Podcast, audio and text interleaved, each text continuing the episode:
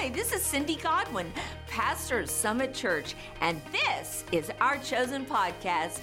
I want to thank you for joining us today. I hope this inspires you.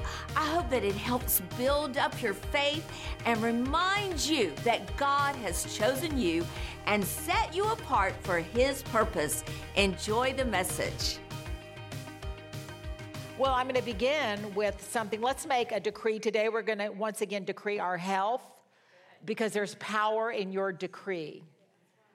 The Bible says, I, I like the way the Passion uh, does or translates Psalm 81:10. It says, Open your mouth with a mighty decree. I will do it now. You will see the words that you speak. So shall it be. So let's make sure we speak life, okay? So if you'll look at the screen and say this with me and say it in faith, not in vain repetition, not in rote, but say it in faith. Today, I decree that I live and walk in all the healing promises of God in the Bible. I will not allow these promises to be stolen from me through fear and unbelief. I rebuke and reject all sickness and disease. I command every sickness, pain, and disease to leave my body now in the name of Jesus. I command my body to function in perfect health the way the Lord created it to function. I speak life over my mind and body. I declare that my organs, my bones, muscles, blood, and immune systems all operate correctly. I decree that I shall live long, strong, and in health on this earth.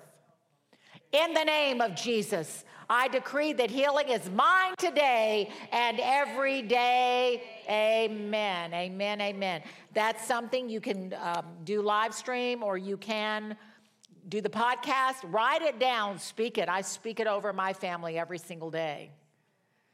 The book of Job says, You will decree a thing and it will be established, and light will shine on your way. So, what you decree is what you will be.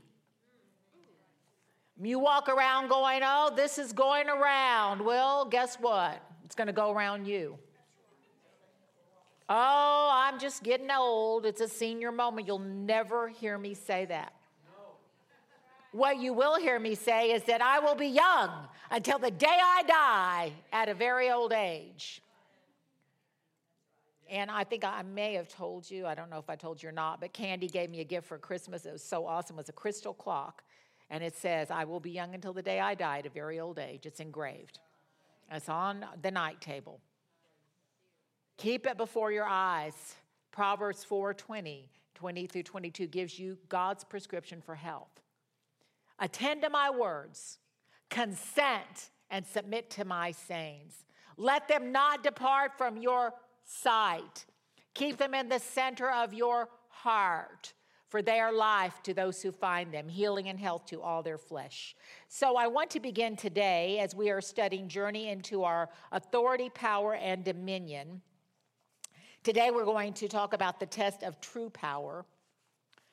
I, several months ago, was actually looking for a translation online that I wanted to order. It was the, actually the Weymouth translation, but I couldn't rem- remember what it was called. I just knew it started with the W. And so I ended up with this Kenneth S. Wuest translation of the New Testament, which, if you study it, is supposedly a very literal translation of the Greek. And so I got it, read some of it, and you know, I thought it was fine. Well, I have so many books, I could open a library, literally. And you know, you can take it to those bookstores. I don't know about you, but I've taken boxes and boxes because I mean, you can, how many times can you read certain things? There are certain books I keep all my books on the blood. Um, certain books I will always keep. But then after I finish them, I'll either share them or you know give them away. And but you know if you go to those bookstores, they'll give you ten dollars for a thousand dollars worth of books and it's just not worth it. I'd rather sow it into someone, you know, that that will benefit. And so, but anyway, so I was going through books the other day again, and I, when I die, I don't want my kids to be mad at me because I left them, you know, with a bunch of stuff. I've heard a lot of people. And maybe some of you can testify to this that they go through, you know, after their parents depart. And I've had people call me and say, I am so mad at my mother because there was so much stuff. And I don't want my kids to say that. So I'm going to leave notes and all my stuff. Have fun. But anyway, so I, I picked up this and I thought, you know, I don't really read this. I read it a little bit when I first got it, but I'm going to give it away. Well, I changed my mind really quickly because I'm telling you something happened. It opened, you know, as the proverbial, and it just opened. Well, the Bible says in Hebrews 4:12, we'll talk about that today, that the word of God is alive. And so, I mean, it wouldn't surprise me if this book walked. But I, it opened to Matthew 9, and it's the woman with the issue of blood. You all know the story. We've talked about it many times. She is my favorite woman in the Bible, and I love it. I've told you this before. I love it when women in the Bible are unnamed. You know why? Because it's me. If she doesn't have a name, it's my name. So I always put my name with the woman with the issue. So it opened, the living word opened to this passage.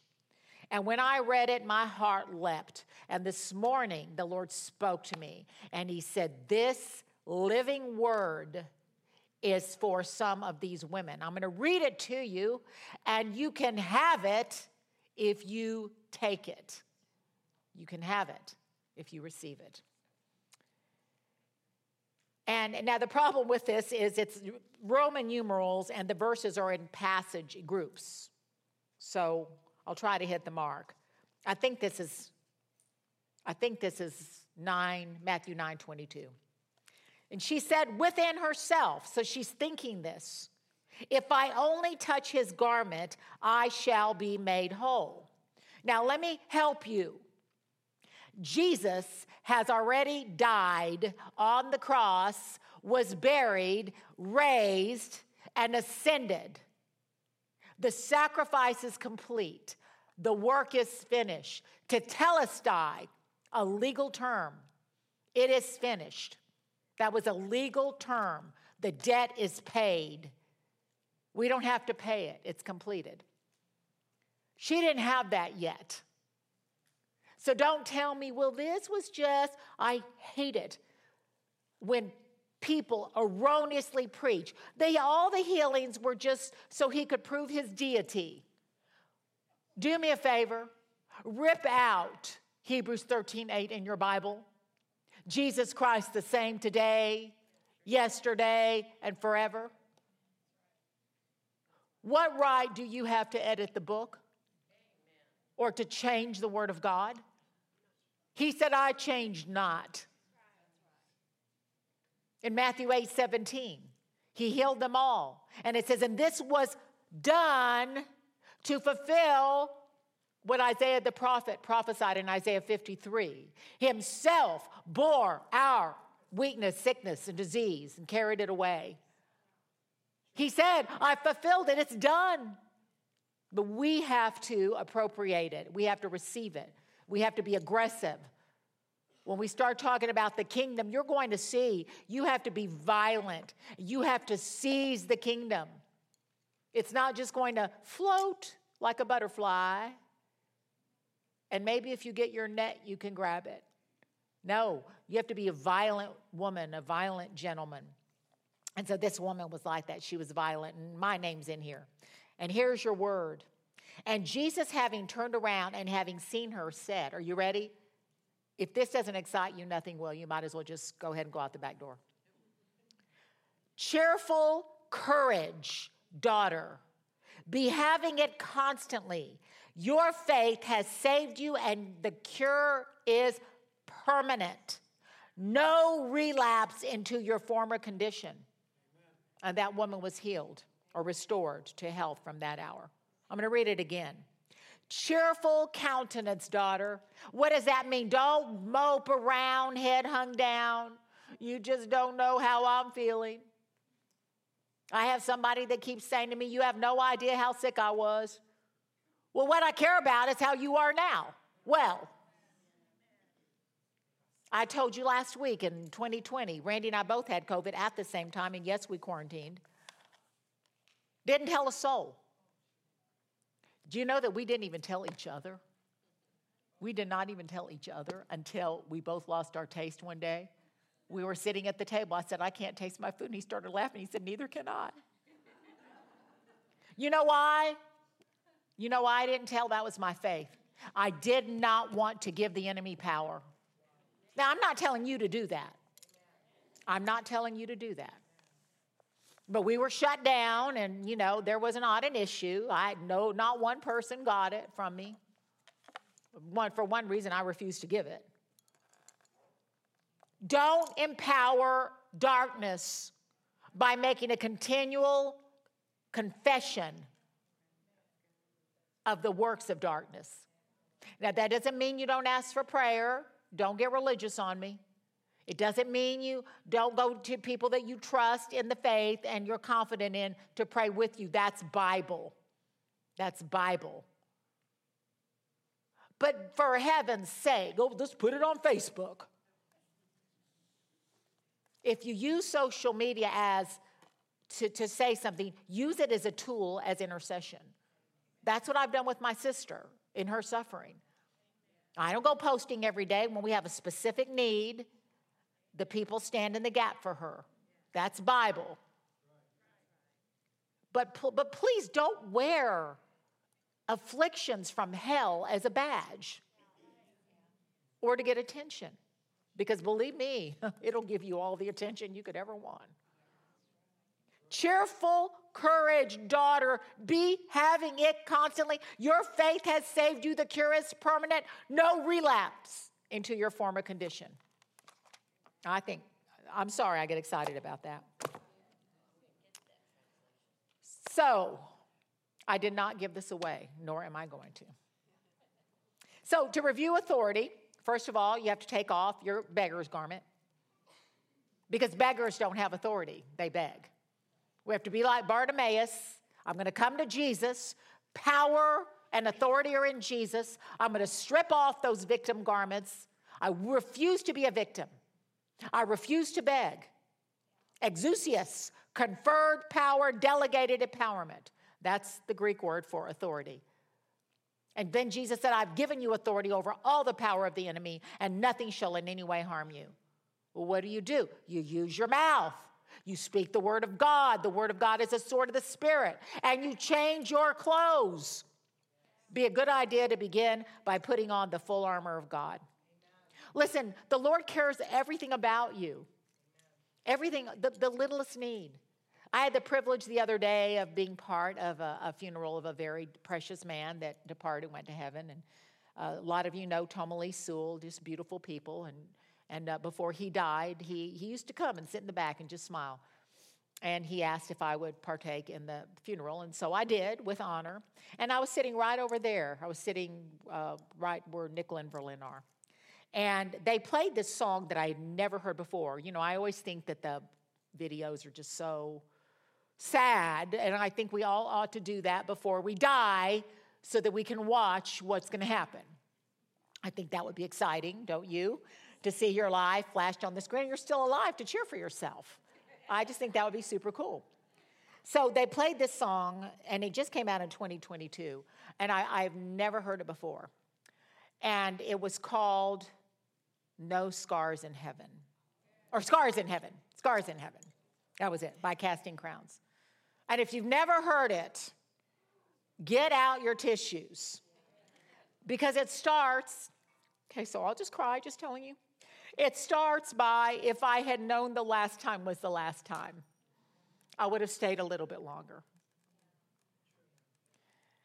Doesn't everybody say that when somebody you love departs? If only, if only I could have had one more hug, one more conversation, one more kiss, one more coffee. You know how a few days before my daddy unexpectedly departed, I was having coffee with him, and when I sat down, the Lord said to me, Don't look at your watch, enjoy the time. Well, I thought the Lord was just being nice. I had no idea it would be the last time. No idea. But it was. And I'm so glad I obeyed him because I have no regrets. None. He told me the same stories I've heard all my life.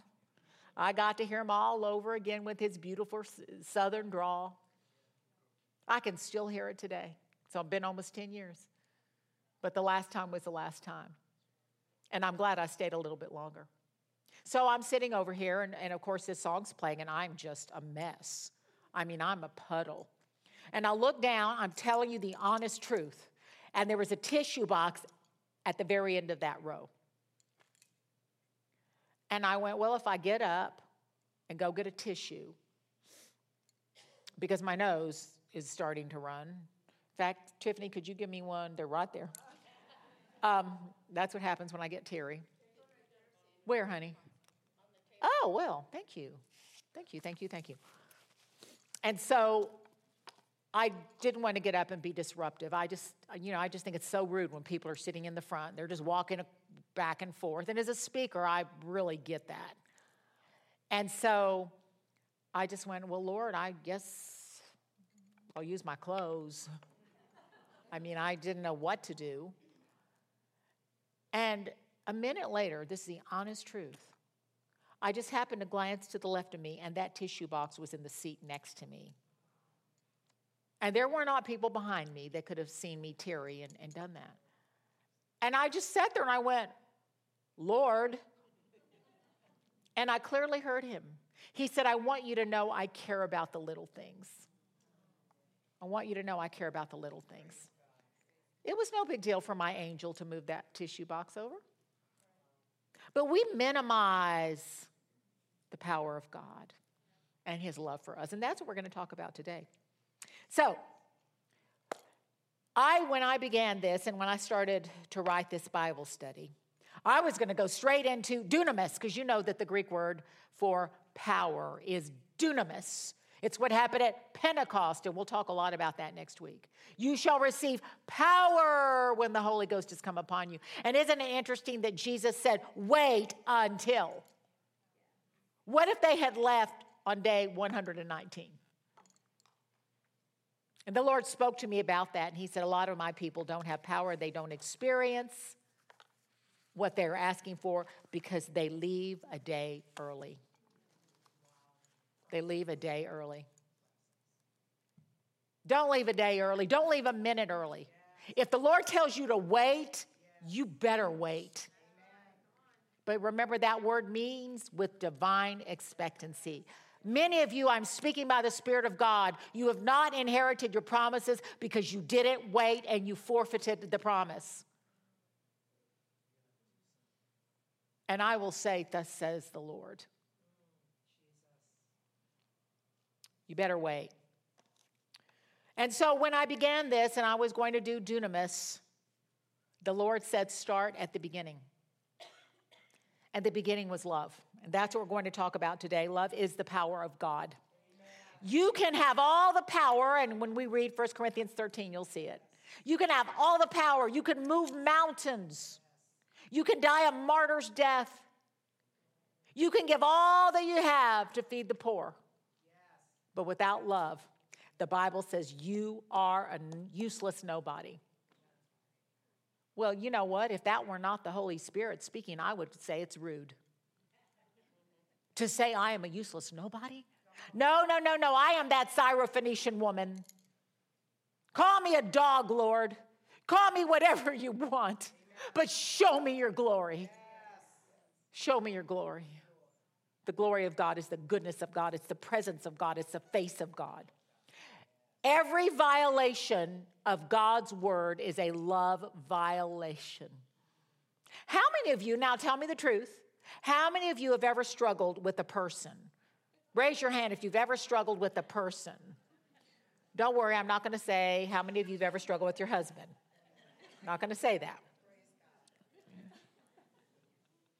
Vita, you just gave yourself away.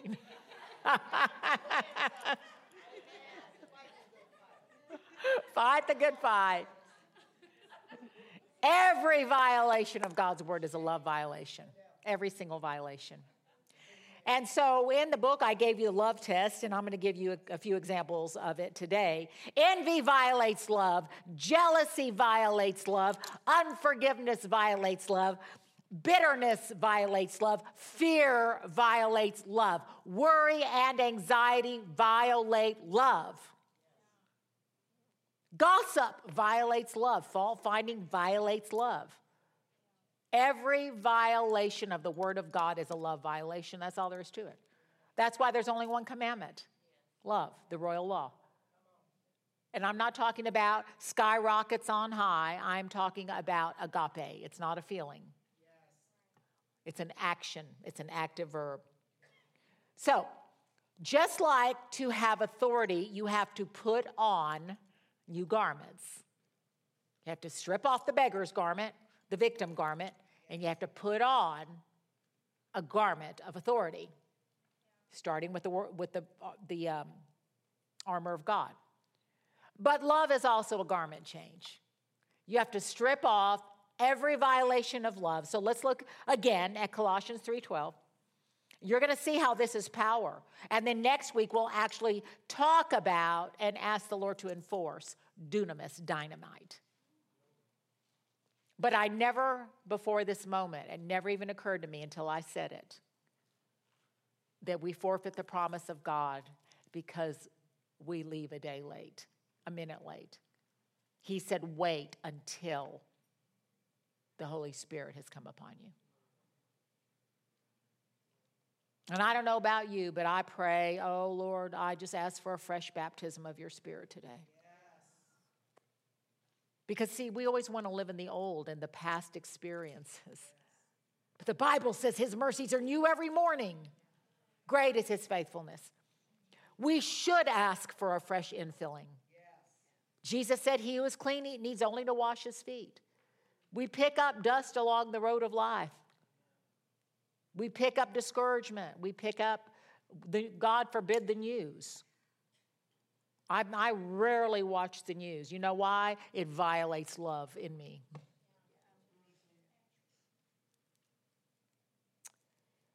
Colossians 3:12 Clothe yourselves therefore as God's own chosen ones his own picked representatives who are purified and holy and well beloved by God by putting on behavior marked by compassion, kindness, humility, gentleness and patience which is tireless and long suffering and has the power to endure whatever comes with good temper. You know what? First thing love is is patient.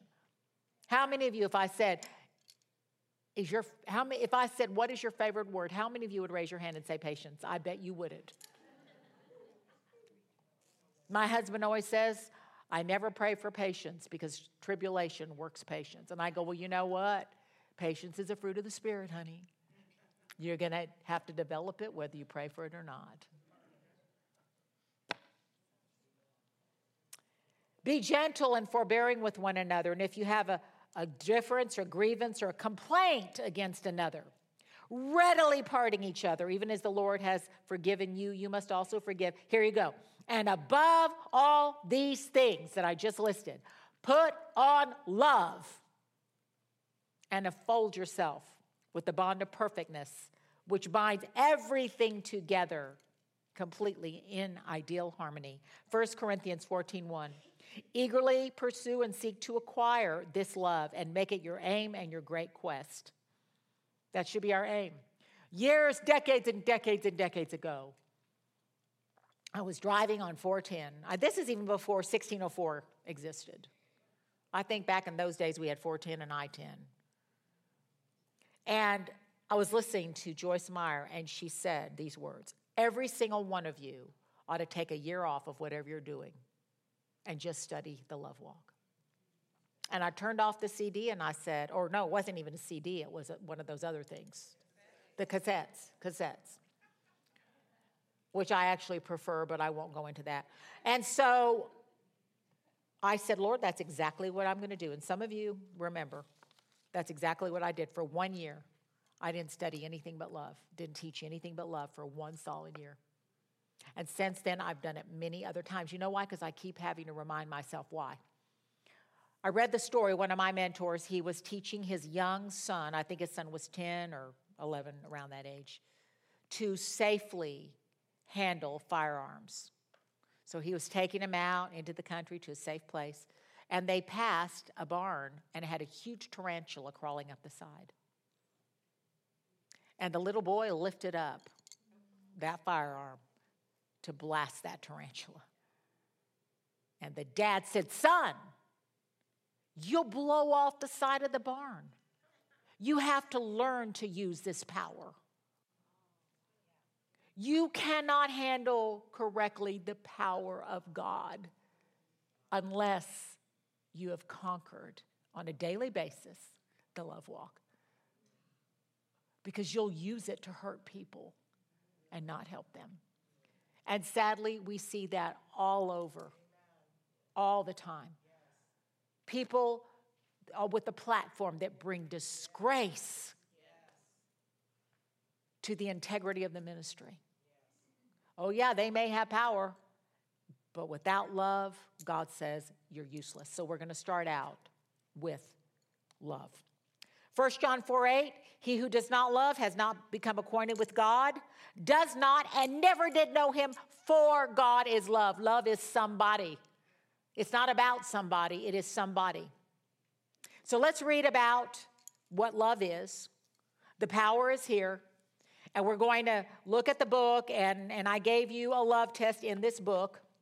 And we're just going to go through it and just see if anything in there convicts you. I did it again this morning. And um, yeah.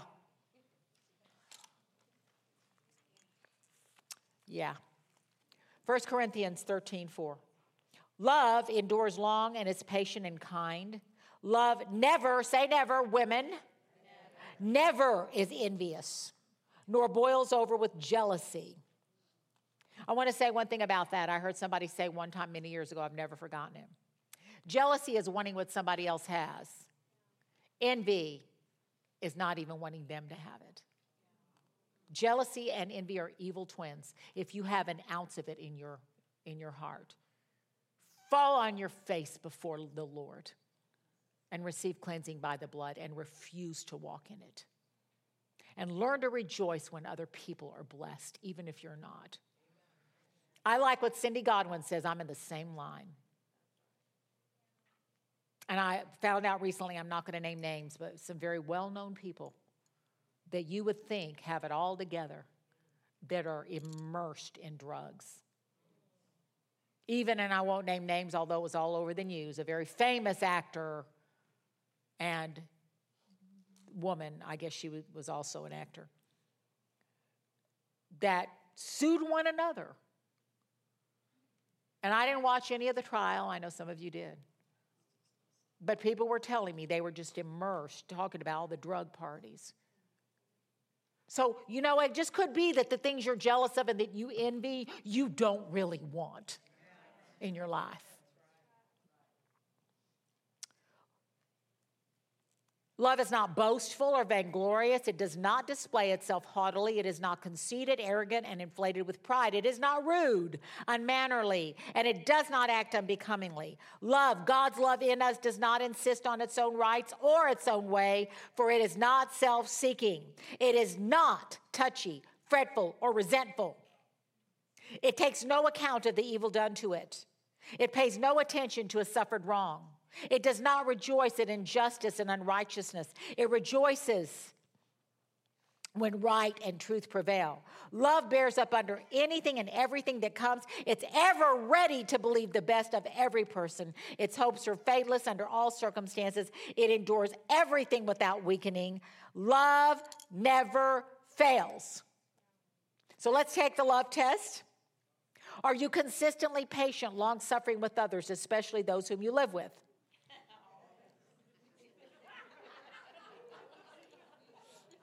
Now, I have someone in my life, not in my immediate family, but in my life, who always says, I'm not happy if I'm not complaining. Well, the scary part about that is 1 Corinthians 10:10 10, 10 says that the children of Israel were destroyed by the destroyer because they complained. And so I was saying, Well, I don't complain. And my granddaughter was with me, and I said, Do I complain? What'd you say, Abigail? Yeah. I mean, she's 20. So, are you saying I complain, Vita?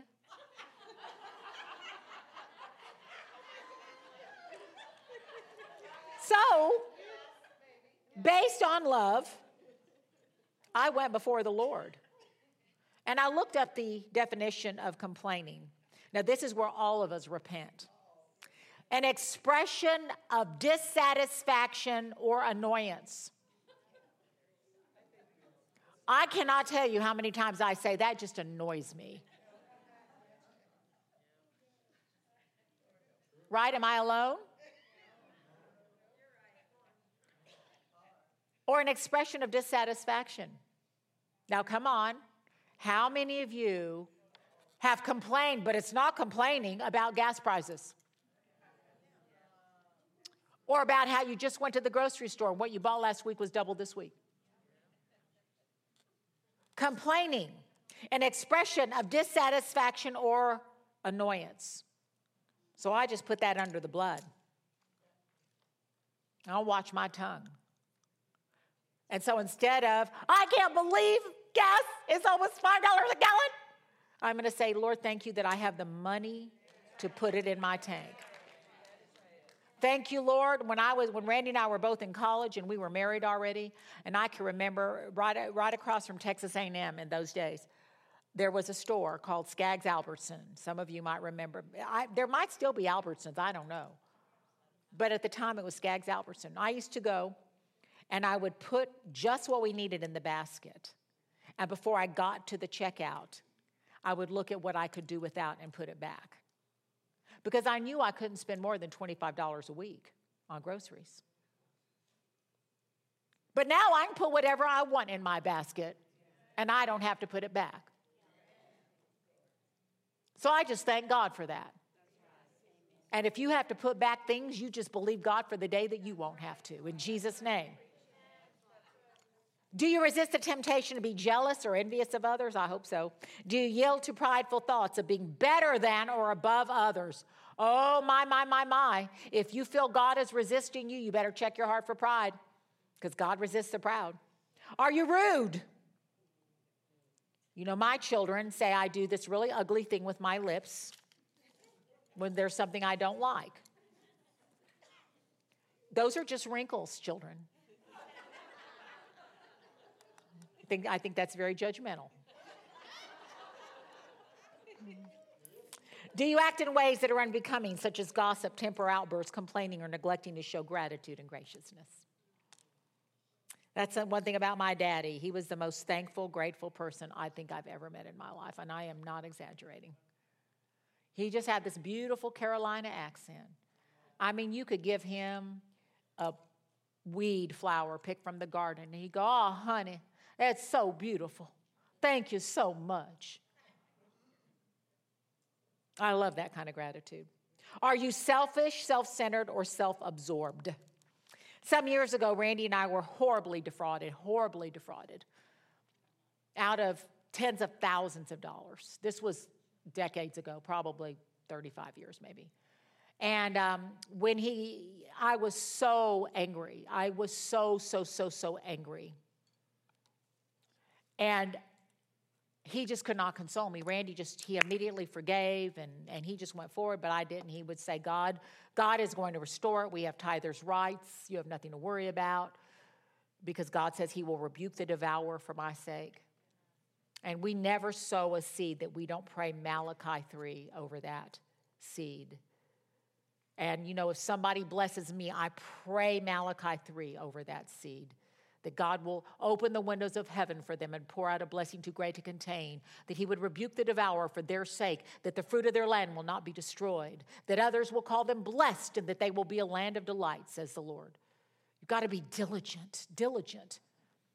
And so, but I, boy, I was just so angry, and I was kneeling by my bed, and I was crying and probably cussing and just pouring my heart out to the Lord. And all of a sudden the phone rang. This is before caller ID. And a, a, very dear friend, a woman who was a very dear friend of Pam and mine, was calling me. And she said, Sandy, I hear you're having a hard time. And I said, What? Well, this friend had just found out that her 17 year old son was an alcoholic, had no idea. Wasn't he 17, Pam, at the time? And I mean, he had, she went to, to her, she kept a bottle of uh, that green stuff that you make grasshopper pie with, uh, crème de menthe. Whole bottle was gone. He had drank it. She got out her vanilla. The whole bottle was gone. He had drank anything he could find with alcohol in it. And she was shattered, obviously, as any mother would be. And she said, I, Randy said, You're having a hard time. And I just called to encourage you and pray with you. And I said, How dare him, with all you're going through right now, that he would bother you at a time like this? I'm very dramatic. and I mean, I'm pretty sure I was the original drama queen. And she said in a very low, subdued voice. She said, Sandy, it has always been my prayer that I would never be so low that I could not reach out for someone else who's suffering. Please let me do this for you. I'll never forget it. It impacted me. It's been my, my motto ever since. Ever since. So, you know what I did when I had COVID? I called and prayed for people that had it. I had COVID, I saved Pam's life. I'll never let you forget that. That's what you do in your suffering. You reach out to other people that are suffering. You'll get out of it a whole lot faster.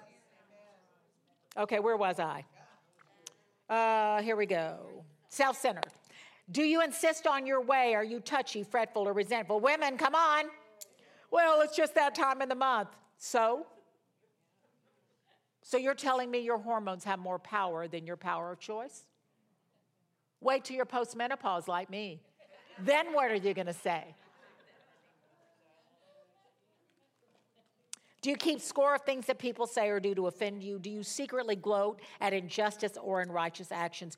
Do you rejoice when others are promoted? Are you ready to believe the best of others? Doesn't mean there is the best, but are you ready to believe it? Do you keep your hopes high even when situations look grim? Do you keep your heart anchored in God and His Word so that trials do not defeat you? The Bible says, examine yourself to see if you're in the faith. You must do this. Very often, when I take communion, I will take the love test. Beware of love thieves. Because every violation of the Word of God is a love violation, every single one, and it will deprive you of power. Randy and I were uh, two accidents waiting to happen when we got married. We were we both had angry dads. Remember, my dad wasn't born again, neither was he. He calls his dad a rageaholic. I never heard him tell this until one night in our marriage group. He told the whole group, and I was like, What? I'm your wife. I didn't know this. His dad was an architect and an, a construction engineer. Actually, and if you've ever been to the Joe Freeman Coliseum, all those buildings where the stables and all of those things are, he built all of those. He built an entire block off of 410. And I mean, of course, this was a long time ago. The city was relatively small, but he, he did a lot of major building in the city at the time. And Randy would work for him during the summers. And Randy would say that his father was so mean to the workers and one day he was chewing out one of the workers, and Randy said, Sandy, I had a, no, he told the group, he didn't tell me this. He said, I had a hammer in my hand. And he said, I wanted to hit him with it. And I was so taken aback. But that's what anger does. That's what anger does. So we get married, and my expression to anger was to hide and get in fear and anxiety. And his expression was to retaliate. So we both had a lot of baggage. And as the Lord revealed the truth of the word to us, the truth set us free. Glory to God. One day I was in the shower. I was a young woman. I was in my 20s. And I said, Lord, if I only had one request from you, I would ask you for a pure heart. Because I'm so tired of struggling. And I remember the Lord spoke to me that day. He spoke Hebrews 4:12 to me. Power begins with love. And love begins with the word because Jesus is the word. Hebrews 4:12. For the word that God speaks is alive and full of power, making it active, operative, energizing, effective. It is sharper than any two edged sword. It penetrates to the dividing line of breath of life, soul, and spirit, and of joints and marrow. And it exposes and it sifts and it analyzes and it judges the very thoughts and purposes of your heart. And the Lord said, If you want a pure heart, allow my word to penetrate you. And I've done it ever since. And I've never, ever regretted it. Psalm 62, 11, and 12. God has spoken once, and twice I have heard it, that power belongs to God. Very often, when Jesus healed, like in Matthew 9 29, uh, the blind men, he touched their eyes, saying, According to your faith and trust and reliance on the power invested in me. They had to rely on the power invested in love. In Mark 5:30, Jesus recognizing for the woman with the issue that power had proceeded from him. He said, Who touched me? When she touched him, when she touched love, power went out. And we want to see people healed, and we want to see people delivered. And we want to see people prosper and come out of lack. And we want to see this nation change. But are we walking in love? Or are we watching TV and cursing at, at the government and the media?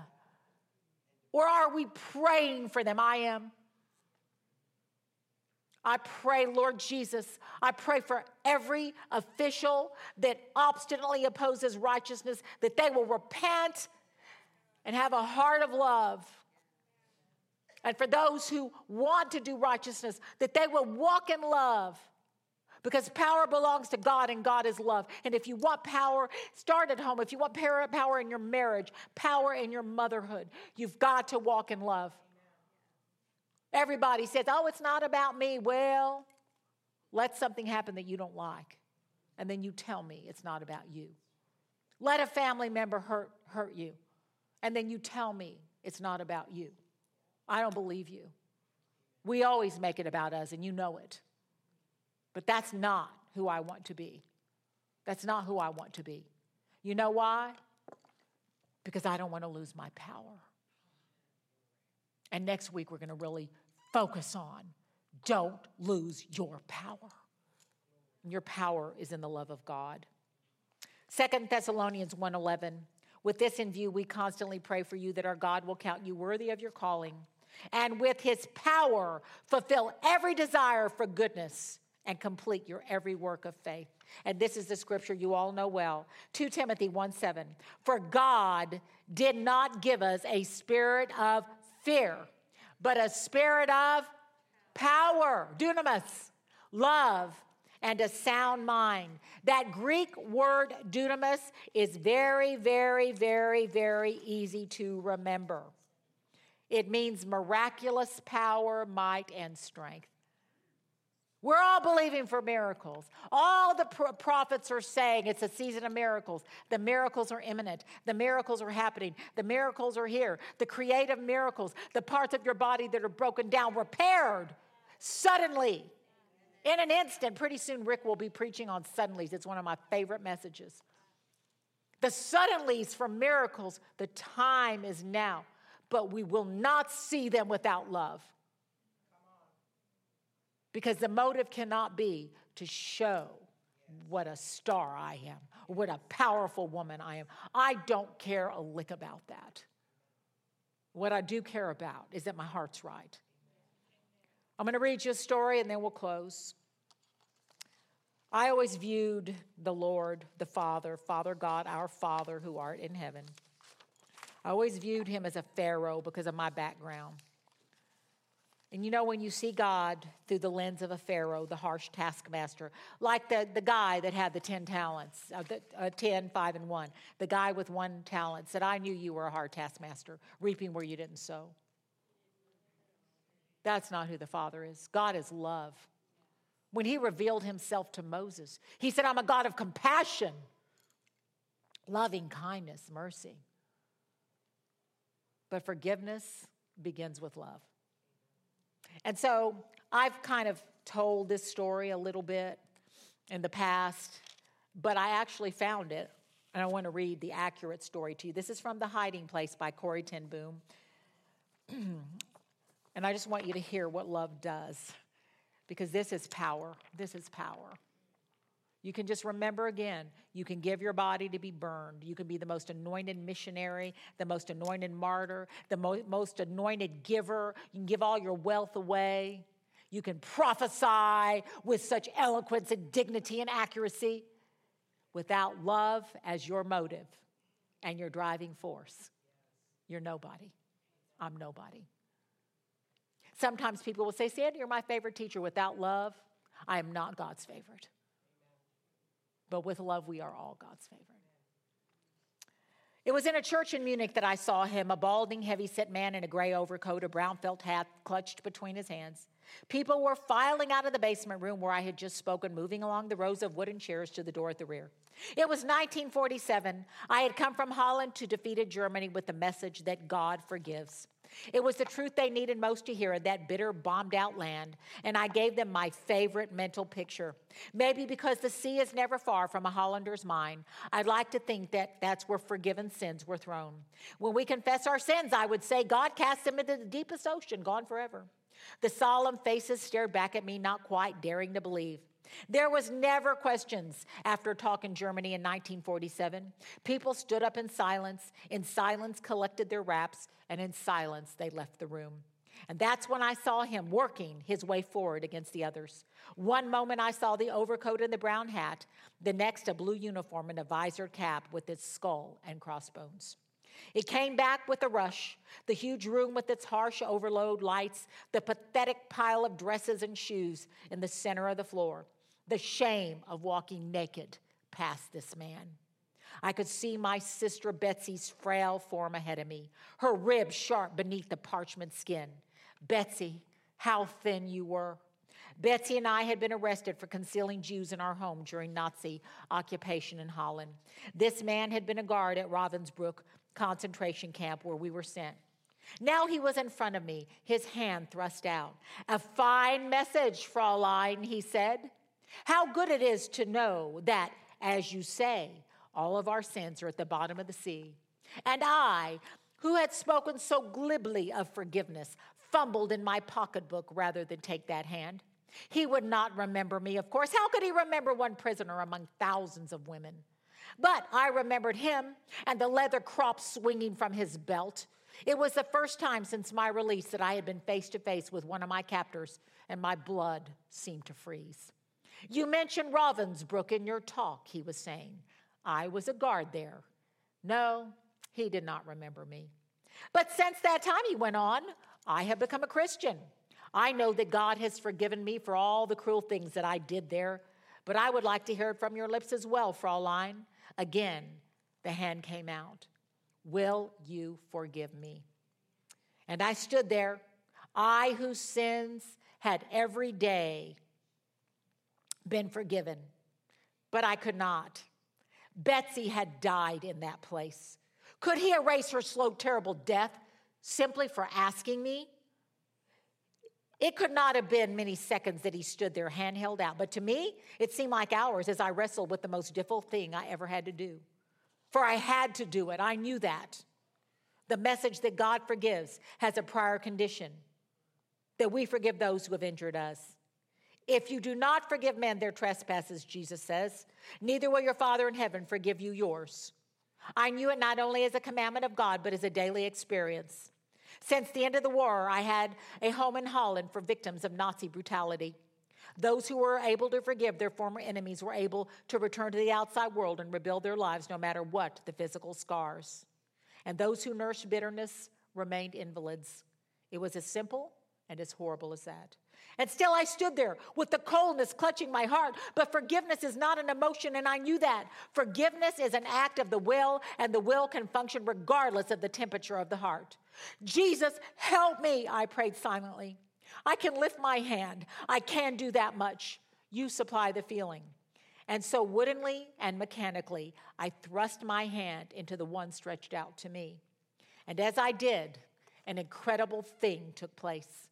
The current started in my shoulder, it raced down my arm, it sprang into our joined hands, and the healing warmth seemed to flood my whole being, bringing tears to my eyes. I forgive you, brother, I cried with all of my heart. For a long moment, we grasped each other's hands, the former guard and the former prisoner. I had never known God's love so intensely as I did then. And having thus learned to forgive in this hardest of situations, I never again had difficulty in forgiving. I wish I could say that. I wish I could say that merciful and charitable thoughts just naturally flowed from me from then on, but they didn't. If there's one thing I learned at 80 years of age, it's that I can't store up good feelings and behavior, but only draw them fresh from God every day. Maybe I'm glad it's that way, for every time I go to Him, He teaches me something else.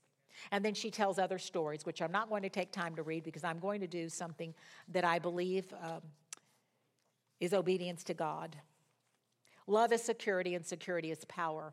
Paul prayed in Ephesians 3 16 through 21 that we would be strengthened and reinforced with mighty power, and that we would be rooted and grounded in love and have the power to grasp and apprehend the length and height and depth and breadth of that love. And so there's no preparation for this, but Vita, can I get you to come to the mic? I, she didn't know I was going to do this. I didn't know I was going to do this. This is a lady that's had to forgive. Her beautiful, anointed, phenomenal daughter was killed a, in a head on collision by someone very high on methamphetamines who crashed into her headlong. No excuse. She was at a stoplight, wasn't she, Vita? She was at a stoplight. Who gets hit at a stoplight head on? The woman was going 90 miles an hour. And Ingrid went to be with the Lord that day. So, Vita, tell us the process of forgiveness that you went through. Hallelujah. He's worthy. He's worthy. Hallelujah. Only you, God. Only. Uh, my process of forgiveness. Did you have to forgive her? You know, I never, um, I never thought about how it happened. It was that it happened. Yeah. And um, forgiveness, I really can't say that I struggled with that uh, because I felt kind of sorry for the lady. Uh, who she was, died too. Said, yes, she died too. Who mm-hmm. was on drugs not only on drugs, but had her, her little puppy mm-hmm. with her in the car mm-hmm. and um, hit them head mm-hmm. on as Ingrid and three of my grandchildren mm-hmm. were in the car. And I just kind of, because I'm thinking about where we spend eternity, my thought went to I pray that her life was right because hell is not a place mm that any of us want to go. Mm-mm. And so I knew that even though Ingrid left as early as she did, mm-hmm. in my opinion, I knew that absent from the body is present with the Amen. Lord. So that's where my process was at, mm-hmm. was with me being natural, like anyone else, I kept thinking about earth and I needed to focus on heaven. Amen. Which is still my process. Yes. Um, because I miss my daughter almost every day. Mm-hmm, mm-hmm. And. Because you were very close. Yes. Used to talk to her almost every day. Yeah. And um, that is where my process has been, mm-hmm. is letting go and living every day knowing that, you know, we've got to seize every day and every moment no regrets. Mm-hmm. I want to be that instrument that you're talking about, love. So um, that's where I'm at. Amen. And I'm trying to make sure that's what I'm needed to say. Yes, it is you, what you needed to say because that's what the Lord wanted you to say is that she didn't even have to forgive because she is heavenly minded. Yes and more concerned for somebody that could have gone to hell. I have no idea. I don't know what the woman's spiritual yes. state is, and neither do you. Yes. But obviously, from the condition, her heart was in eternity. Yes. And that's what Ecclesiastes 12 13 says that God has planted eternity in man's heart, a divinely implanted sense of purpose. Is that 1213? Well, it's in Ecclesiastes. Just read the whole book. It's, it, it is there, but I know it's there. It's a divinely implanted sense of purpose that God alone can satisfy. God alone can satisfy. So she could have chosen to spend the rest of her life hating that woman. Amen. Amen. And angry at God. Yeah, I wasn't going to bring that, that, up, but that's very obvious. It's yeah. true. Yes. It's true. There is a pastor in um, yes. Austin at Shoreline Coke. I think it's Laura Coke. I think that's her name. I'm positive it is. And uh, her young, beautiful 16 year old son, who was upright, godly young man, fell asleep at the wheel. No alcohol. He just did. And wrapped a tree and died. And in her testimony, she said, It was the first time in my life I ever doubted God loved me. Now, that's honest. So Vita could have said, You know, I've served you, but I'm done because you let me down. But she didn't. And I was with her through the process, so I can tell you, she didn't. And, I, and you cannot be Job's wife and say, curse God and die. What Amen. more bad can happen to Amen. you? Amen. Amen. Amen. No, no, no, we don't do that. Amen. Eternity minded, love, love cares about the souls of people. And that's where your power is. Amen. In Jesus' name. Amen. Amen. Thank you, Vita. Thank you so Amen. much. Amen. I do want to say something. Um, we need to uh, seize every opportunity to be light and salt. Yep. And I believe everybody here knows Jesus. Um, and if there is something that you're carrying in your heart, yeah. the Bible says that we've got to judge ourselves. That's right. And I believe First. that, yes, and I believe that that's what I would say. We've got to judge ourselves. My first thought came when my daughter went to heaven. I'm standing there in almost disbelief. Because you never thought that would happen. Yeah. No, I thought, you know, hey, listen, I've seen miracles. Mm-hmm. You know how they say, why wouldn't he do it? Mm-hmm. Why wouldn't he get glory? And she went to heaven, and I said to God, I said, uh, You know something about me that I don't know. But you know what? I'm going to learn to trust you. Amen. So that's been my trust. And don't you? Where's your bracelet? You don't have your bracelet on, do you? I got my bracelet on. No, you. Oh yeah, you yes, do. Trusting I do. God. I know, but what did you have on the other one? Trust God. Trust God. Yeah. God said. Yeah. God said, "You got to learn to trust me." Uh-huh. That was what I heard. Learn to trust me. And so for many years, I just, what is trust? Learn to trust. I learned to trust. And then he said, now, since you got trust, now you get in the process mm-hmm. of trusting. Mm-hmm. So that's where I've been. Or so, you can say, trust love. Amen. God is love. Amen. So Amen. we have to trust Amen. love. Amen. Amen. Amen. Praise God. Okay. Thank you so much, Vita. And you know what she's done with it now? She takes other young women and helps them to trust God. Thanks again for joining us. If you enjoyed the podcast, subscribe and share it with a friend. You can hear more messages by visiting chosenessay.com. Be sure to follow us at Chosen Essay on Facebook and Instagram.